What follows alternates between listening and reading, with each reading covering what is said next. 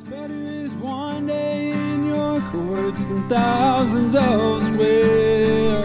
You're listening to an audio teaching from Cross Connection Church Houston. We're a small church located in Pasadena, Texas, and it is our mission to save the lost, equip the saved, serve both the lost and saved, and to send the equipped. To this end, we teach through the Bible on a verse by verse basis, starting at the beginning of a book and working until the end. If you would like to learn more about our church, you can find us at connectedtojesus.org or check us out on Facebook at Cross Connection Church Houston. We pray that this teaching would grow you in the grace and love of Jesus Christ our Lord.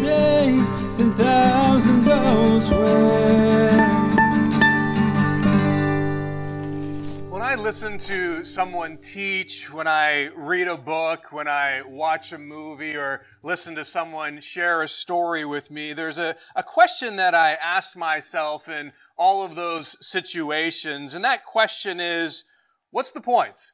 Well, what's the point of what you're teaching? You know, what's the point of this book? What's the point of the movie? What's the point of the story that you're sharing with me? And as I ask that question, I often discover that there are many points. You know, oftentimes as you listen to me teach, you realize there are many points. There's many points in books or, or in movies or in stories. And so when I recognize that, I ask a more specific question, and that is, what's the main point. You know, what's the main point this person is trying to teach me? What's the main point this book is wanting me to, to understand? What's the main point this movie is wanting me to, to take away? What's the main point this story has? And because I, I love to know uh, what the point is and, and what the main point is, I really love Hebrews chapter 8 because the author does something at the beginning of Hebrews chapter 8 that you really don't see the authors of the Bible do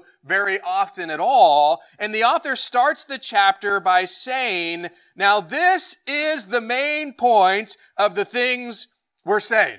So he, he's starting this chapter, bringing us to this place of, hey, this is the main point of all these things that we've been saying. Now remember, uh, starting back at the end of chapter 4, all the way now to the end of chapter 7, the author has been giving us reasons why Jesus is a greater high priest than the Levitical high priest, why Jesus' priesthood is greater than their priesthood, why the new covenant under Jesus is greater than the old covenant under the law. And in these chapters, the author is now kind of bringing everything together. He's had a lot of points, a lot of things that he's shared. And now as we come to chapter 8, he's like, all right, I'm just going to come. I'm going to dwindle it down. I want to share the main point. Like if you haven't been following everything I've been trying to communicate, well, here are the main things that I want you to understand from all that I've been trying to share. And so he brings it really down to two main things that we'll see here in chapter 8.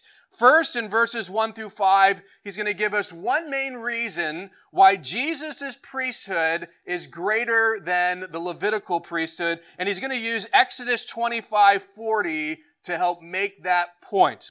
And second, in verses 6 through 13, he's going to give us two main reasons why the new covenant is greater than the old covenant. And he's going to use Jeremiah chapter 31, verses 31 through 34 to help make these two main points. Now, I love the fact that the author uses Jeremiah 31 verses 31 through 34 to make the main point of the new covenant being greater than the old covenant. And the thing that I love about Jeremiah 31 is it's very explicit when it speaks about the new covenant and how it is greater. The points it makes are directly stated. They're very clear. They're very plain. And I think this is something that was important for the initial readers, but also important for us today, because up till now, the author has been using Old Testament verses to kind of make his points uh, about the things that he's been sharing about Jesus as our high priest and the new covenant. But you know, all those points in those verses really have been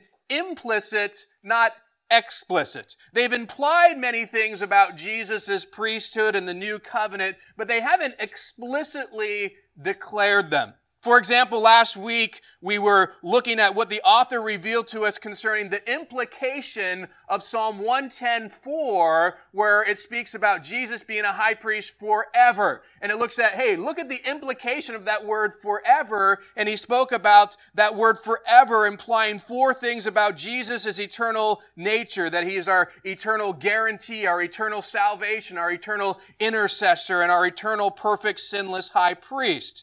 Now, it was nice to look at the, the many implications the author was able to bring out from Psalm 110.4, but when you're trying to build a case for something, having verses that are explicit and directly state what you want to communicate is even better than verses that just kind of imply those things. And that's what I love about Jeremiah 31, 31 through 34, because it is explicit. It's going to directly state why the new covenant is greater than the old. And it's a very powerful passage. And I think especially for those initial readers coming out of Judaism, realizing, wow, in the Old Testament, it explicitly says these things that we're now being told by the author of Hebrews. Now, before he uses Jeremiah 31 to make really the second point, he starts with his first main point, and he's going to use Exodus 25 40 for that. And the first main point deals with why Jesus' priesthood is greater than the Levitical priesthood. And we're going to see that first main point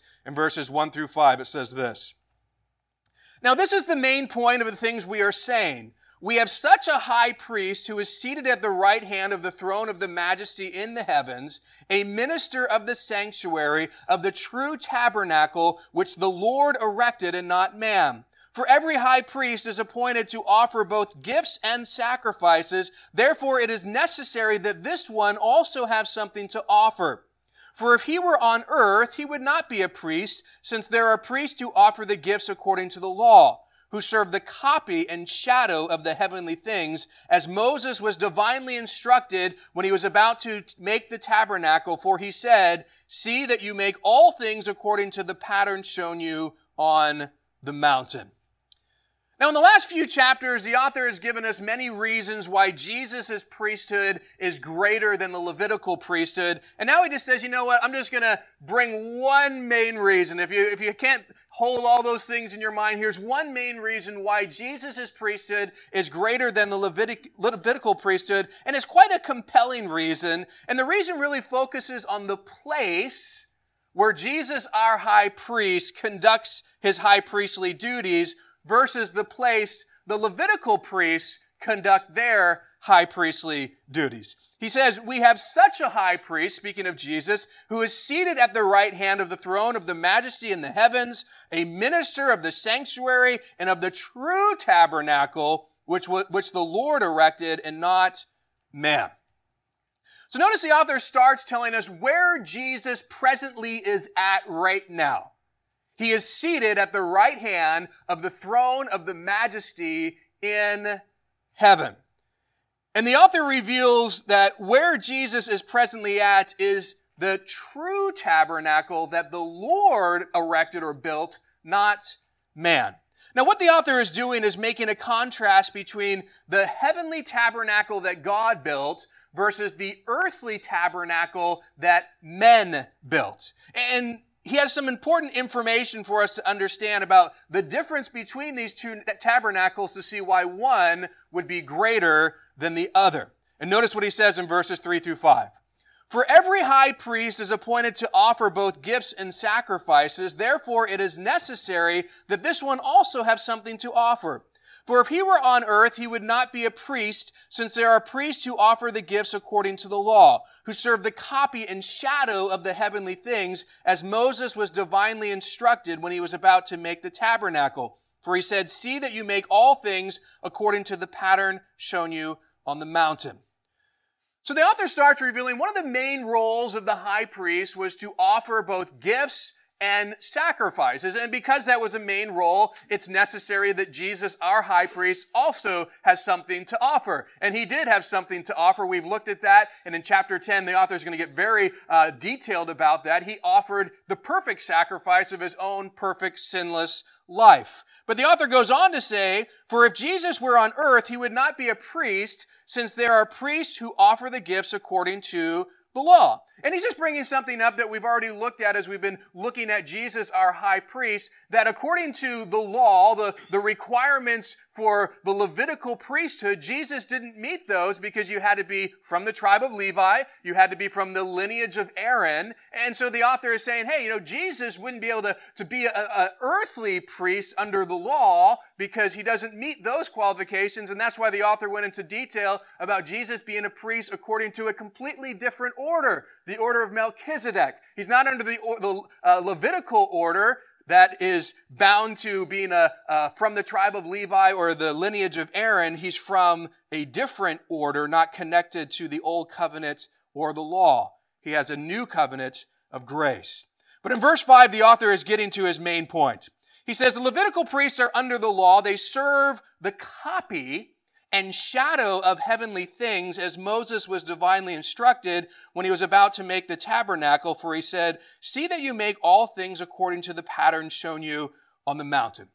So now the author takes them back to Exodus, reminds them of the giving of the law. Remember when Moses, he goes up on Mount Sinai and he meets with God. And really there are three main things that he receives when he's there on Mount Sinai. He receives the law.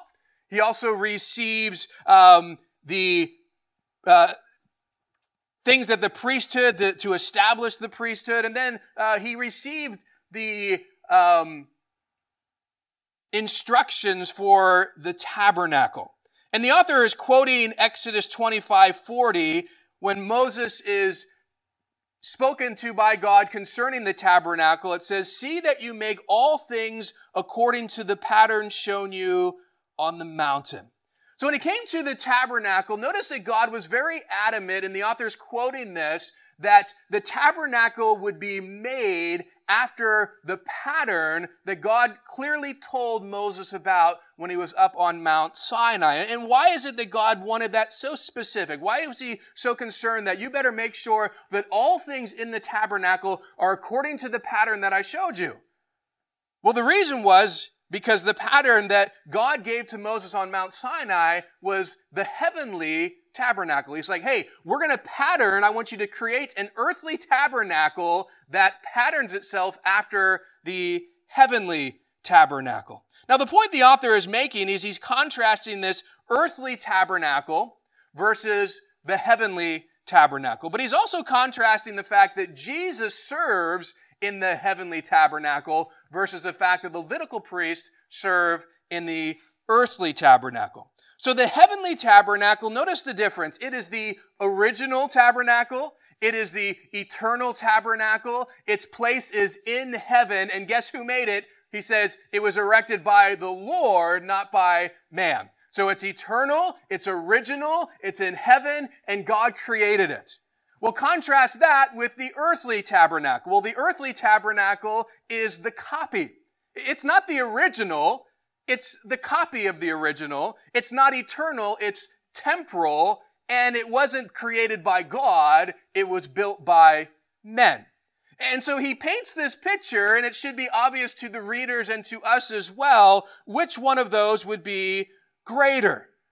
Is the greater the one that God creates, that's eternal, that's the original in heaven, or is the greater the one that men create on earth that's just a copy, that's inferior, that is temporal? Well, obviously, the greater one is the one in heaven. Now, the author has made this case about, well, Jesus couldn't serve in this inferior temple because it was under the law and he had to meet the requirements of being of the Levitical priesthood and uh, the lineage of Aaron. But you know what? What he's trying to help us see is he can serve in the heavenly tabernacle. He wasn't allowed to serve in the earthly one, but guess what? He meets the requirements for the heavenly one. And what's the requirements for that? He has to be the sinless son of God. And that's the only one that gets to sit in the heavenly tabernacle and be our high priest there. And when you contrast that with the Levitical priests, well, yeah, they might be able to be uh, from the tribe of Levi and the lineage of Aaron. They might be able to serve in the earthly tabernacle, but guess what? They do not meet the requirements to serve in the heavenly tabernacle. Why? Because all of them are sinners. None of them could ever meet the requirement to serve in the heavenly tabernacle. And so the author's main point is that Jesus' priesthood, it's greater than the Levitical priesthood because Jesus serves in the greater heavenly tabernacle. Well, now that we understand that contrast, I, want to point out something that I purposely skipped over in verse 1 because I think it was important to see this contrast before we looked at it. And so let's go back to verse 1 for a moment and see what the author says. We're told, We have such a high priest who is seated at the right hand of the throne of the majesty in heaven. So the author here is describing Jesus and describing where he's at, but also in this description of where he serves at high priest, he really shares three things within this description that shows us why Jesus is greater than any of the Levitical high priests. And the first reason is that Jesus is seated at the right hand of the throne of God. You know, this reveals to us that Jesus serves as our high priest from a role and a position of all authority. He is literally on the throne of God. He is the one who has pure authority. Now remember, Jesus is different than the Levitical high priest in this way. He is not just high priest, he is also king. Remember, we noted that in the Old Testament, God would never allow a high priest to also be king or a king to be high priest. They were separate roles and no one person could have both of them. But Jesus does have both of them. Not only is he high priest, he's also King of kings and Lord of lords. He rules and reigns from the throne of God. And so as high priest, he's also seated in this position of all power and all authority, which is something that the Levitical high priest didn't have. They didn't have any of that kind of power or any of that kind of authority, which makes Jesus greater. Second, the fact that Jesus is seated on his throne reveals something quite interesting. If you think about, uh, if you were with us when we looked through uh, Exodus and the tabernacle and we saw all the different things that were meant to be inside the tabernacle, one of the things you probably noticed is there was no seat, no bench, no place for the priest to sit. Oh, there were lots of things for them to do. There were lots of uh, things that they had to have in there so they could continue to serve the Lord, but there was never a place for them to sit down. And the reason for that was because their ministry never ended. The sacrifices had to keep continuing. They were never meant to sit, never meant to stop. As they went out, new priests would come in, and this process would just be a continual one because the ministry never ended. But Jesus' ministry is different as our high priest. Because the sacrifices in the Old Testament, they never fully dealt with sin, and so they had to just continue over and over and over and over. But Jesus, he sacrificed himself on the cross once and for all. And he says those wonderful words as he's there right before he dies It is finished. His sacrifice finished it all. It completed it all. And guess what? Since it's finished, just like when God created the world in six days, the seventh day he rested, Jesus' work is now finished and he is now seated at the right hand of the Father. He is able to sit. He doesn't have a perpetual, continual sacrificial work because his work is finished, unlike the Old Testament priests who have this continual work, and so Jesus is greater in that as well. And third, the fact that Jesus is seated on the throne of the majesty reveals that he is continually in the presence of Almighty God the Father. You know, the Old Testament priests, everyone would have, or at least the high priest, they would have been probably jealous of them because that one time a year they got to go into the Holy of Holies. That one time a year they got to experience the majesty of God. But it was only one time, one day out of the year, out of 365 days, they only got one day to experience the majesty of God in the Holy of Holies. But you know what? Jesus in the heavenly tabernacle, he's in the Holy of Holies in heaven all the time. He is in the presence of God the Father all the time. He's surrounded by the majesty of God. And once again, showing how much greater he is than the Levitical high priest. So the first main point that the author shares with us uh, and the main reason why Jesus' priesthood is greater than the Levitical priesthood is because Jesus is the only high priest who has a finished work and serves with all authority in the original eternal tabernacle in heaven made by God himself. And that's so much greater than the Levitical priests because they had a continual work, they had no authority, they had an inferior copy of a tabernacle that they served in. It was temporal, it was on earth, and it was made by men. Well, now we're going to come to the second main point the author wants to make, and his focus is going to shift from Jesus' priesthood to the new covenant. And he wants to show us why the new covenant is greater than the old covenant. And he starts his argument in verses 6 and 7, which says this. But now he has ordained a more excellent ministry, sorry, obtained a more excellent ministry, inasmuch as he is also mediator of a better covenant, which was established on better promises. For if that first covenant had been faultless, then no place would have been sought for a second. The author wants us to know that Jesus has obtained a more excellent ministry than the ministry of the old covenant. And the reason that Jesus' ministry is more excellent than the ministry of the Levitical priest is because Jesus is a mediator of a better covenant that was established on better promises. Now, this Greek word translated mediator means one who stands in the middle between two people and brings them together. If you remember in the Old Covenant, Moses was that mediator. Moses was the one who stood between the nation of Israel and God and, and helped bring them together. But in the new covenant, Jesus himself is our mediator. He is the one that brings us together in a relationship with God. Now, the author wants us to know the new covenant is better than the old covenant, really for two main reasons. First, because it was established on better promises. And this is something we'll look at as we conclude in verses 10 through 12. The author is going to share with us three better promises from Jeremiah chapter 31 that God clearly said he was going to establish the new covenant on. So that's one reason. The second reason the new covenant is better than the old covenant is because if the first covenant had been faultless, then no place would have been sought for a second. If the old covenant was faultless, if it didn't have any problems, any faults, God would have never made a new one. What would be the point?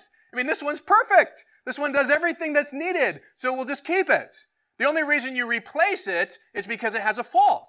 It has a problem. It has an issue. And so God says, because it has a fault, I'm now going to create a new one that actually is faultless.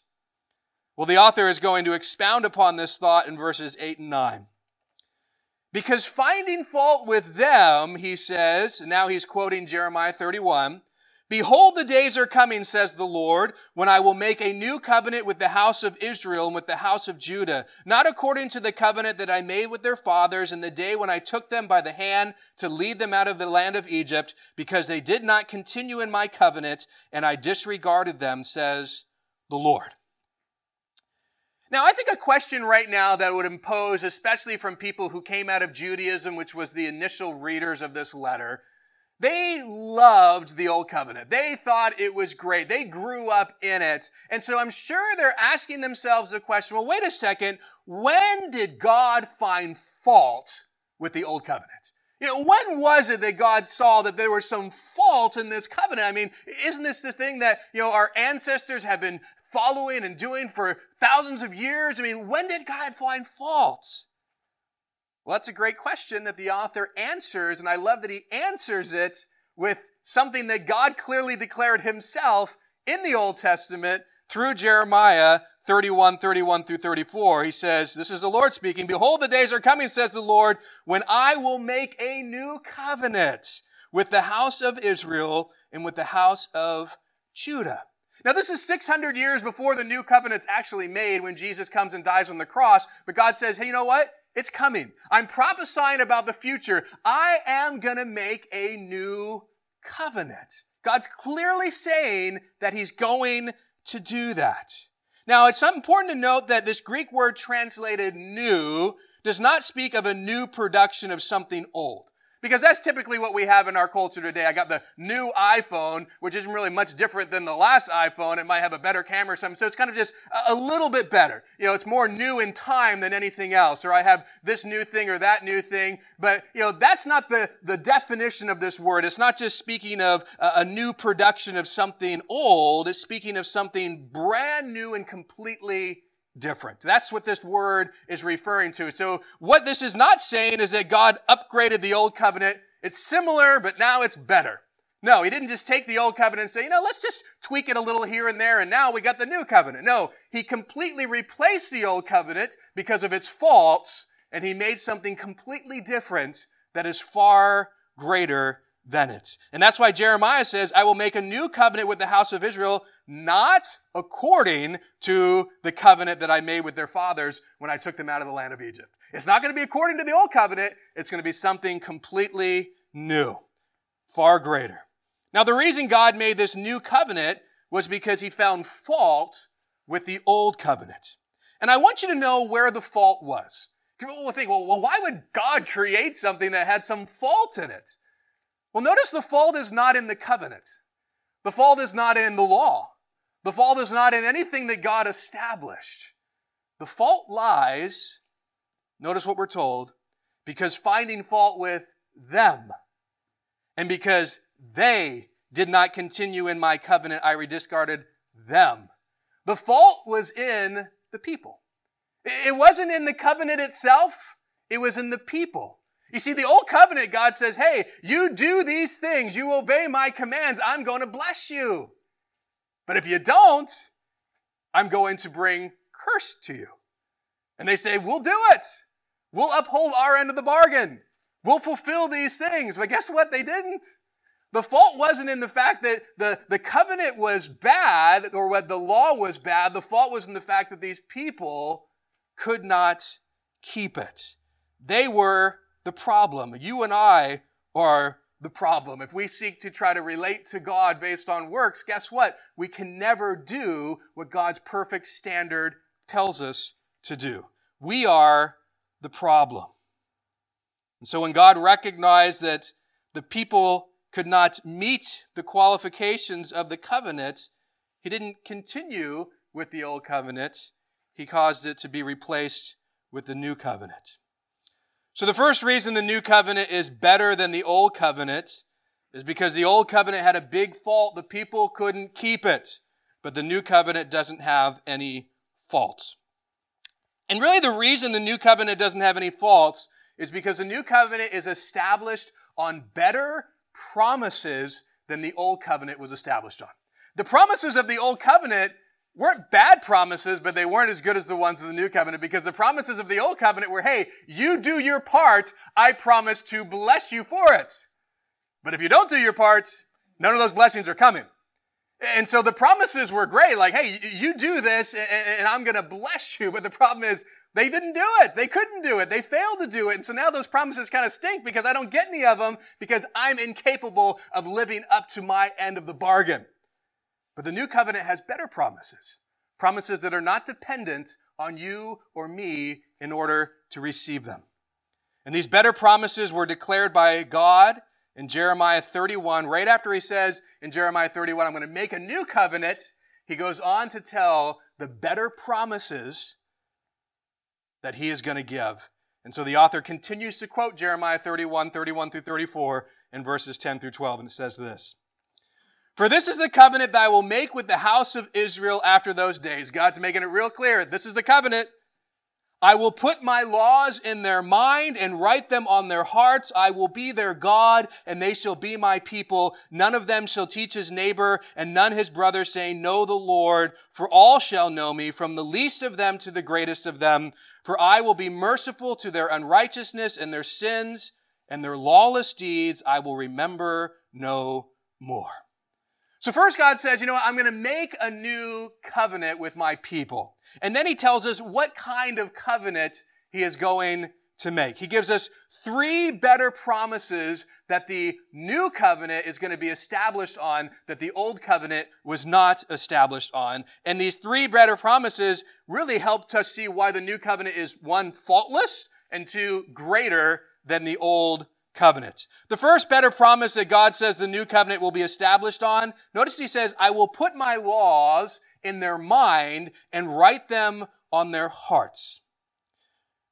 The under the old covenant, the laws of God were external. They were written on tablets of stone, the Ten Commandments, as Moses received them up on Mount Sinai. They were literally written on tablets of stone, but they were external. And the big problem with the external law was it had no ability to help you keep it. It had no power to help you keep it. You look at the, the Ten Commandments and it declares, this is God's standard for your life. And then you realize, okay, well, I need help to, to meet this standard, and, and it doesn't do anything for you. All it does is show you this is the standard, but it has no power to help you accomplish and meet that standard. So under the old covenant, the law didn't work inside people. It didn't motivate people. It didn't empower people. But under the new covenant, God promises that the way in which we relate to the law is going to be very different. There's going to be a big change. Under the new covenant, God promises that the law will no longer be an external thing written on tablets of stone. Now it's going to be something internal. God's going to put it in our mind and he's going to write it on our hearts. You see, the biggest fault of the old covenant was that people couldn't keep the covenant. They couldn't keep the law. And the biggest part of the problem with the law is that it didn't help people keep the covenant. Well, God ultimately dealt with both of those problems in Jesus. Jesus perfectly kept the law on our behalf, and he also died on the cross for all the times that we have broken the laws of God. And because of Jesus' death on the cross, God is now able to change our ability to keep the law. You see, it's no longer an external thing that we have no power to keep. Now it's something that is internal that God gives us the ability to do.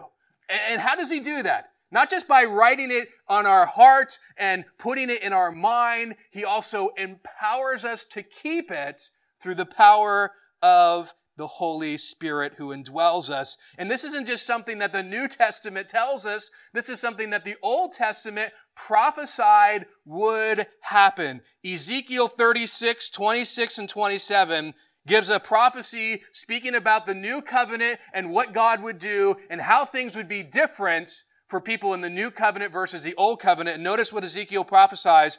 I will give you a new heart and put a new spirit within you. I will take the heart of stone out of your flesh and give you a heart of flesh. I will put my spirit within you and cause you to walk in my statutes and you will keep my judgments and do them. You see, in order for you and I to be able to actually do the law, live out the law, be obedient to what God's perfect standard is, really two things needed to change in each one of us. First, we needed a change of heart. You know, from our heart is where we get the desires, the, the, the motivation for things. And before we accepted Jesus, the Bible's very clear, we had hard hearts of stone. You know, stone is a great picture of what our heart was like because it was just so hard hearted. When it came to obeying God and doing the things of God, we didn't have a heart that desired that. We didn't have a heart that was motivated towards that. We were hard hearted. We didn't want anything to do with the things of God. We wanted the things opposites of what God would say. But you know what? A change transpired. When we accepted Jesus, God changed our hearts. He replaced it. He's like, this hard heart of stone that you once had, I replace it now with a new heart a soft heart, a heart of flesh, a heart that's open and receptive, a heart that's willing and desires and motivated to do what I command you to do. And now that we are soft hearted, there's this great change. There's this desire to do and obey God's law. But you know what? Desire isn't enough. I'm sure that you've had plenty of desires to do right things, but if all it is is desire, you'll find that it falls short. Desire needs with it something else. And that's where the second thing that need to change is so important. The first thing was we needed a change of heart. The second thing is we needed a change in power. Before we accepted Christ, the only power we had was in ourselves. And guess what? In ourselves, you and I do not possess the power to keep the law, to keep and obey what God commands us to do. We just don't have it. We don't have the ability, we don't have the power to accomplish that. But when we accepted Jesus, a great change happened. God gave us a new power. And that power came through the indwelling of the Holy Spirit in our life. That God says, you know what? The moment you accept Jesus Christ, I am going to fill and indwell you with the Spirit of God, and He will empower you to be able to obey God's commands. That's why Ezekiel 36, 27 says, I will put my spirit within you. And notice what the spirit will do cause you to walk in my statutes, and you will keep my judgments and do them. It's the Spirit that causes us to do this. It causes us to walk in the commandments of God. It causes us to keep the things of God and to do the things of God because now we have a different power than we ever had before. So under the new covenant, God has made it possible for us to keep the law by putting the law in our mind, by placing it in our heart, but most importantly, by empowering us to keep it through the power of the Holy Spirit. Well, I think this brings up an important question that maybe you're even thinking about right now. If under the new covenant, God has given us the power, the ability to keep his law, then why is it that so many Christians fail? Not so many Christians, every Christian. Why is it we all are incapable of keeping the law? Well, there's probably many reasons we could look at, but I think the main reason we don't keep the law is because inside of us there's a battle. The Bible speaks about it often. There's a battle between our sinful flesh and the Spirit of God who lives within us. Jesus said, The Spirit is willing, but the flesh is weak. The Holy Spirit dwelling within you, if you have accepted Jesus Christ, guess what? He is not only willing, He is able to empower you to live for God and obey God, but that's not the only thing inside of us. I wish it was. When we get to heaven, it will be. The flesh will be gone, but guess what? We have to deal with this sinful flesh within us that desires the things that are opposed to God. And so that's our problem. The spirit's willing, but the flesh, it's weak. And it has a weakness and a temptation and a desire for the things of sin, for the things of this world. And so that's the battle that we struggle with. And the reason that we often don't fulfill and do and obey the commands of God is because we're being led by our flesh. We're giving into our flesh. We're not feeding the Spirit, we're feeding our flesh, and it gets stronger within us, and we end up doing the things that we know are wrong because it's written in our hearts and our minds. We know it's not right, but yet we pursue it because of this battle. And so, even though we have the power to do what God has called us and commanded us to do, we often don't because we are fleshly weak and led by that too often, and it becomes a problem for us. So, the first better promise that God says the new covenant was established on, which will make it greater than the old covenant, is He will put His laws in our mind and write them on our hearts and empower us to do them through His Spirit. I think it's important to understand something that I know I struggled with in my younger Christian life and even still now. The Word of God tells us all things that pertain to life and godliness we have been given. What that means is that we have everything that we need to live a godly life. And I know in my early Christian life, I made a lot of excuses. Excuses like, you know, I just don't have what it takes. I don't have what I need to do what God's commanding me to do in this area or in this relationship or to resist this temptation or whatever it is. I would just use this excuse of, well, I just don't have what it takes. I just don't have what I need. I am not given what I need to fulfill what God has called me and commanded me to do. And that's just a lie. The Bible says, no, no, no, you have been given all things that pertain to life and godliness. You have the Spirit of God. He empowers you to accomplish what God has called you to do and what God commands you to do. He will enable you to obey those things. So it's not a matter of you haven't been given what you need. And so don't buy into that lie. Don't use that excuse. Don't just say, well, I guess I'm just never going to, you know, overcome this sin. Or I'm never going to have, you know, a good relationship with this person. Or I'm never going to whatever, you know, that we use because, oh, I just don't have it within me. No, that's not true. You have a flesh within you that maybe is causing you problems, but guess what? You also have the Holy Spirit within you that if you rely upon, will give you the power to do what God calls you to do. And that's the struggle. We don't rely upon His power. We don't rely upon Him like we should. And when we don't, we fail. But I want to encourage you, you can have success and victory if you truly will trust in the Spirit and what He wants to do in your life. The second better promise that God says the new covenant will be established on is verses 10 and 11. It says this I will be their God, and they shall be my people. None of them shall teach his neighbor and none his brother, saying, Know the Lord, for all shall know me, from the least of them to the greatest of them. Here, God's saying there's going to be a special kind of relationship that I have, and a special kind of knowledge that those who have a relationship with me are going to have. And this is quite interesting because when you look at the old covenant, really no one had an intimate, close relationship with God. And the reason is because their sin always kept them distant. I mean, the people that you would say maybe had the closest relationship would be the high priest, but even him, he had to do all these ceremonial cleansings and washings, and then he had to sacrifice for his own sin before he could come into the Holy of Holies. And if he didn't do all those things, he'd be struck dead. Because sin was still a problem. Sin was still keeping him, even the closest one, distant from an intimate, close relationship with God. So nobody under the old covenant had that kind of relationship because sin was just covered. It wasn't fully dealt with like it needed to be. But under the new covenant, everyone has the ability to have an intimate, close relationship with God. Why? Because Jesus has dealt fully with our sin. And everyone has the law of God put in their heart and their mind. It's written there. Everyone has the Spirit of God dwelling in them.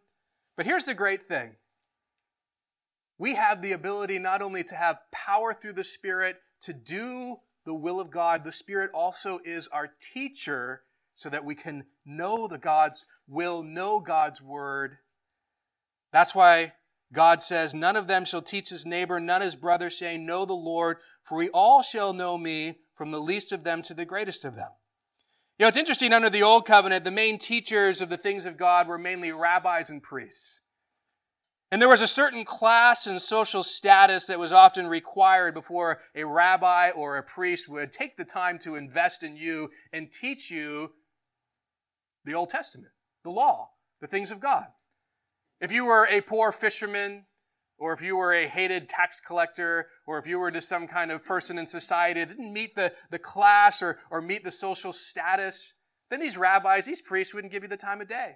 That's one of the things when they looked at Jesus, the rabbi, and they looked at who he was a rabbi over. It's like, look at these, you know, fishermen and a tax collector and a zealot. I mean, these are people, but most of them would have never been taken by other rabbis to be invested in, to be taught. This shows the difference of heart that God has. But you know what? Things changed. Because really all they had was the knowledge that these rabbis would teach, and many didn't get that knowledge at all, so they were quite ignorant to a lot of the things of God. Under the new covenant, the main teacher is not a rabbi, it's not any person, it's the Holy Spirit. Jesus said in John 14, 26, But the Helper, the Holy Spirit, whom the Father will send in my name, he will teach you all things and bring to your remembrance all things that I said to you. You know, one of the main roles, the Holy Spirit has many roles, but one of his main roles is to be our teacher. He's there to teach us the things of God. And the Holy Spirit doesn't care what class or social status you have. He will teach every single person that he indwells. And any person, no matter what your background, no matter what sin you've committed, no matter what status you have in our culture, if you accept Jesus Christ, the Spirit of God will indwell you and He will also teach you the things of God. And so if you will take the time to study the Word of God for yourself, the Holy Spirit will teach you what the Word of God says. So the second better promise that God says the new covenant will be established on, which makes it greater than the old covenant, is He will make it possible for us to have an intimate relationship with Him and teach us by His Spirit. I think something important for us to understand is that God's Word is not understood because we are so intellectual or so smart. You know, the Bible's a spiritual book. And there's a lot of brilliant men and women in the world today who have no clue what it says. It's not about your great intellect because it's a spiritual book. You need spiritual insights. And guess where they come from? The Holy Spirit. He is the teacher. He is the one that helps us understand this spiritual book with these spiritual truths. So, you know, I talk with many people over the years as a pastor, and they might say, you know what, I wasn't a good student at school. I never really became someone who studied well. I wouldn't call myself an intellectual in any way, shape, or form. And they've come to this false belief that because of that, I could never really learn the Bible for myself. You know, I'm glad to come to church and have you teach me or some other pastor teach me or, or some other more mature, more intellectual, more whatever they think, and I'll learn from them. But, you know, me, myself, me reading the Bible myself, I'm just not a really good student. I'm not really smart. I, I just couldn't learn this stuff.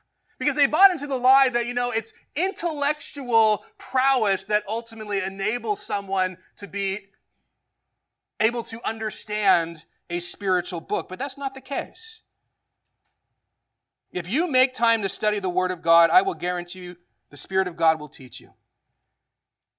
And I want to give you a warning do not rely on me to just teach you once a week here on Sunday. If that's the only time you're in the Word of God, it's not enough. And you shouldn't be relying on anyone else to be the only source of your growth in understanding God. You should be every single day recognizing the Spirit of God dwells within me, and therefore He can teach me, and God wants to personally teach you. So don't just depend on people like me to do the work for you. Study the Word of God and recognize He can, He will, He desires to speak personally to you. And I can guarantee you there's so much more power and there's so much more excitement when you come to truth yourself because the Spirit of God is speaking directly to you as you invest that time than it is, oh, wow, that pastor really was able to, to communicate that to me in a way that I could understand. Well, I hope I can do that for you. I hope I do bless you. But you know what? There's something that you need, that I need, that all of us need, and that is our personal everyday study, trusting in the power of the Spirit of God to speak to us. And I guarantee if you do that, He will. The third and final better promise that God says the new covenant will be established on is in verse 12. It says this I will be merciful to their unrighteousness, and their sins and their lawless deeds I will remember no more. You know, of all three of these greater promises, I think this is the greatest promise of all of them. And it's something that is so different than the promises of the old covenant because the old covenant was all about, hey, if you do what's right, you'll be blessed. But right when you sin, right when you have lawless deeds, right when you have unrighteousness, now you're suffering my wrath. All of a sudden now there's this change in the covenant of the new covenant. Look at this promise. He's going to deal differently with our sin. As we've noted, the fault of the old covenant is that people couldn't keep it. Their sin broke the covenant. Under the new covenant, God promises to deal differently with our sin. He promises, notice, to be merciful to our unrighteousness and to our sins and to our lawless deeds. And we're told he will remember them no more. Now, the reason that God can deal differently with your sin under the new covenant is because the new covenant has its foundation on the sacrifice of Jesus Christ on the cross. You see, under the old covenant, sin had not been fully dealt with. The whole sacrificial system was just a covering. The, the blood of animals, all that stuff, it just covered. It didn't really deal with sin. It just covered it until God would ultimately deal with sin at the cross. And so the Old Testament sacrificial system never really fully dealt with sin the way it needed to be dealt with. And so sin was always a problem. But when Jesus went to the cross, that was dealt with once and for all. And because the new covenant's foundation is Jesus and the cross, now God can deal differently with our sin than he dealt with with the sin of the people in the old covenant. Because he couldn't deal differently with their sin because it hadn't been dealt with at the cross. But our sin has been dealt with at the cross, and so God now is able to deal differently with us when it comes to sin. He is now able to be merciful to our unrighteousness, our sin, and our lawless deeds. This Greek word translated merciful means one who demonstrates mercy and compassion, someone who is ready to forgive sins. Because of what Jesus did on the cross, God is able to now be merciful to you. He's able to forgive you and me our sins. And the author tells us that the unrighteousness and the sins and the lawless deeds that we have done, God will remember them no more. This Greek word here translated remember means to recall to mind, to be reminded of something. Now, this is not saying that God forgets your sin. God is all knowing. He can't forget anything. But he can choose not to remind himself of the sins that we have done. So remember no more speaks of the fact that God chooses to not remember, not remind himself of the sins that we've done, not to hold those things against us, not to bring them up to his remembrance uh, as we sin. He lets them go. Psalm 103 12 is a wonderful verse. It says, As far as the east is from the west, that's how far he has removed our transgressions from us.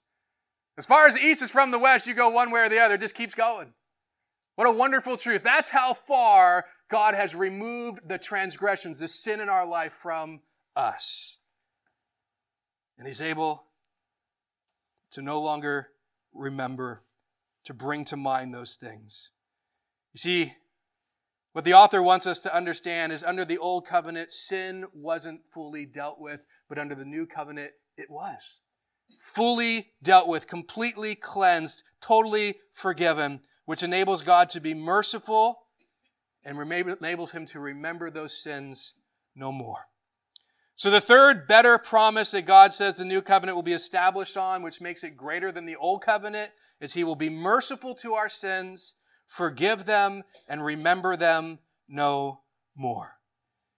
And need to understand that the only place you find that complete forgiveness is not in a works based old covenant relationship. That's where so many people think, I'll earn my salvation. I'll work my way to God. I'll do enough good things where God will love me and accept me and forgive me and save me. And it doesn't work. There's only one place where we have that complete forgiveness, and that is in the new covenant in a relationship with Jesus because Jesus paid the price for our sin on the cross. And it's only through accepting Him and what He has done that gives us this wonderful, wonderful forgiveness and mercy and the fact that God remembers those sins no more. Well, the author finishes this chapter in verse 13 saying this. And that he says, A new covenant he has made the first obsolete. Now, what is becoming obsolete and growing old is ready to vanish away. Since the new covenant is so much greater than the old covenant, there was no need to keep the old covenant around. Now remember, this is a prophecy about something that wouldn't take place for 600 years. So it, it speaks about um, obsolete and uh, ready to vanish away. But guess what? It's vanished now.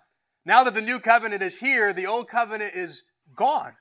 We no longer have to relate to God based on a works law based relationship. We now have this new covenant of grace. We relate to God based on the work that Jesus has done for us, and we never have to go back. It's obsolete. It's vanished away. It's been replaced. It's been done away with. God has no desire for us ever to go back. And for those believers who came out of the Jewish background who were considering going back, this would be a powerful statement. Hey, God Himself never wanted that. Once the new covenant came, He never wanted you to go back to the inferior, the worst. He wants you to stay with what is best, what is greater. Charles Spurgeon wrote this so the old covenant has vanished away with all its types and symbols and sacrifices.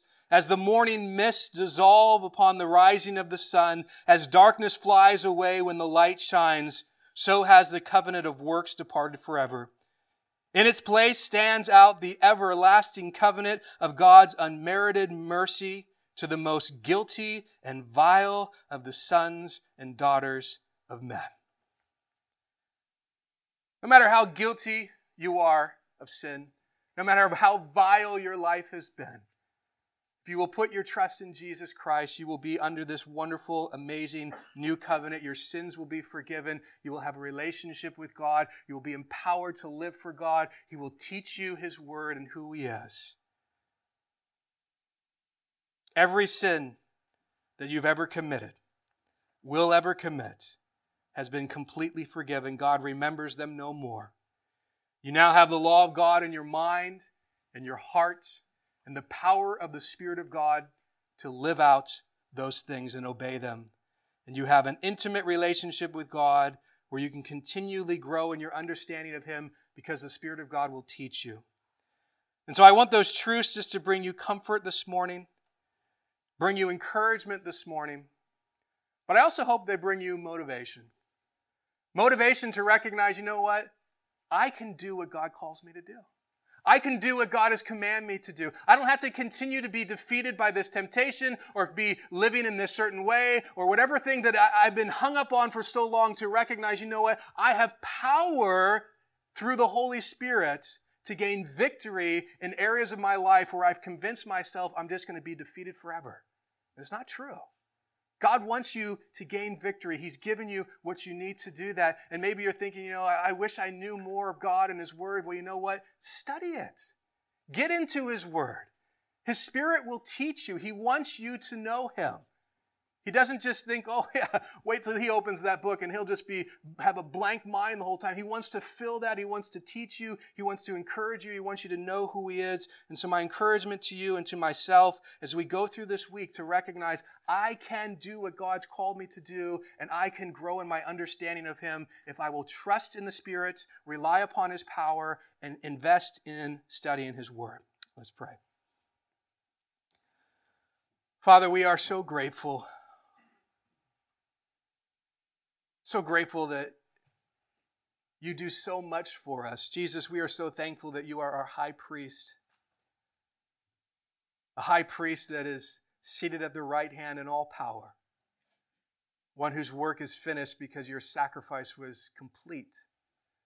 we're so grateful that, Lord, you sent your Spirit to indwell us, empower us, teach us.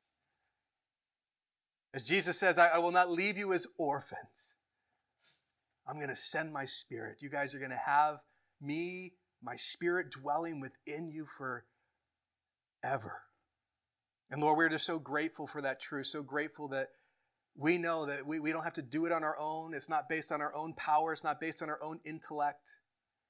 That God, we can know you because your spirit can teach us. We can live for you because your spirit can empower us. And I just pray that we would be reminded of that truth, but it would actually do something. It wouldn't just be something intellectual that we leave here thinking, oh, that's great, but it would actually change the way in which we live this week. That we would see victory in areas where we've seen defeat. That we would grow in a knowledge of you in ways that we haven't in our life up to this point. That we'd be motivated to read your word because we know that you will teach us. And so, Lord, I just pray that you would do that work in us, that you would encourage us in that. And if you're here this morning and you have never made a choice to put your trust in Jesus, you hear of all these benefits of the new covenant, of the fact that you can be forgiven, you can be empowered by God's Spirit, that you can have a relationship with Him. It all comes through putting your trust in who Jesus is, that He is God, and the fact that He died on the cross for your sin and rose from the dead. If you've never made a choice to put your trust in Him, and you want to be sure today that if you were to die, you would have uh, eternity with Him in heaven, that your sins would be forgiven. If you've never done that, I just want to give you a moment right now while we're in this time of prayer. People's eyes are closed. If you haven't done that, and today you want that to be the day that you put your trust in Jesus for the first time, I'm just going to ask you to raise your hand, and I want to pray for you. Just give you an opportunity today if you've never done that and you want to do that today. God bless you.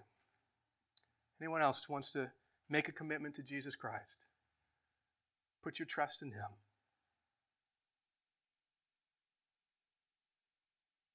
Bible says today is the day of salvation. Too often we think we can just do it some other day, but we're not guaranteed tomorrow. If the Spirit of God is moving in your heart today and you want to put your trust in Jesus, just raise your hand. I want to pray for you. I'm just going to pray a simple prayer. I'm just going to ask you to repeat just in your own mind after me.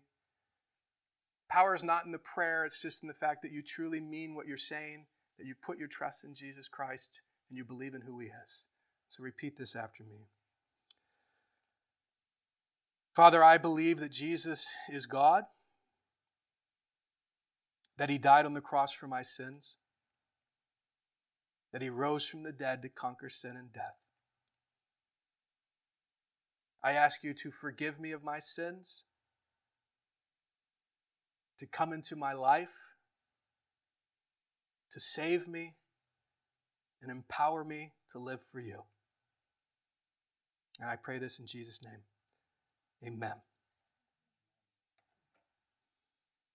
Father, we are so grateful for another person making a, the greatest decision there is, a decision that impacts all eternity.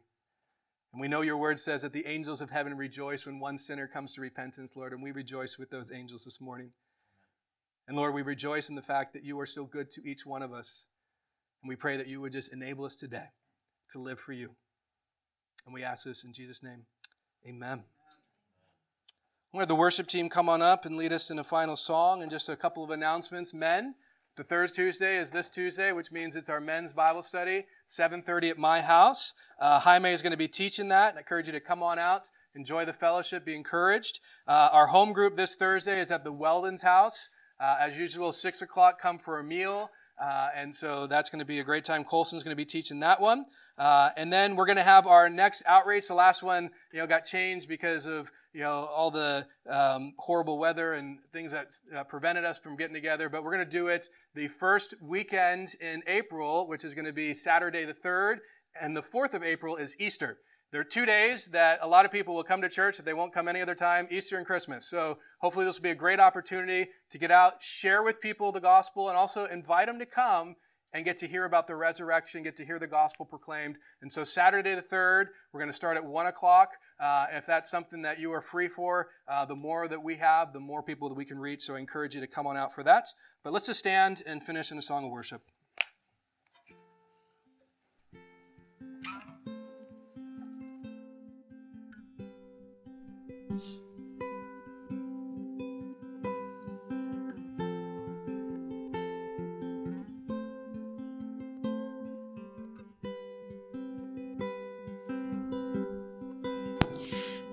Give life,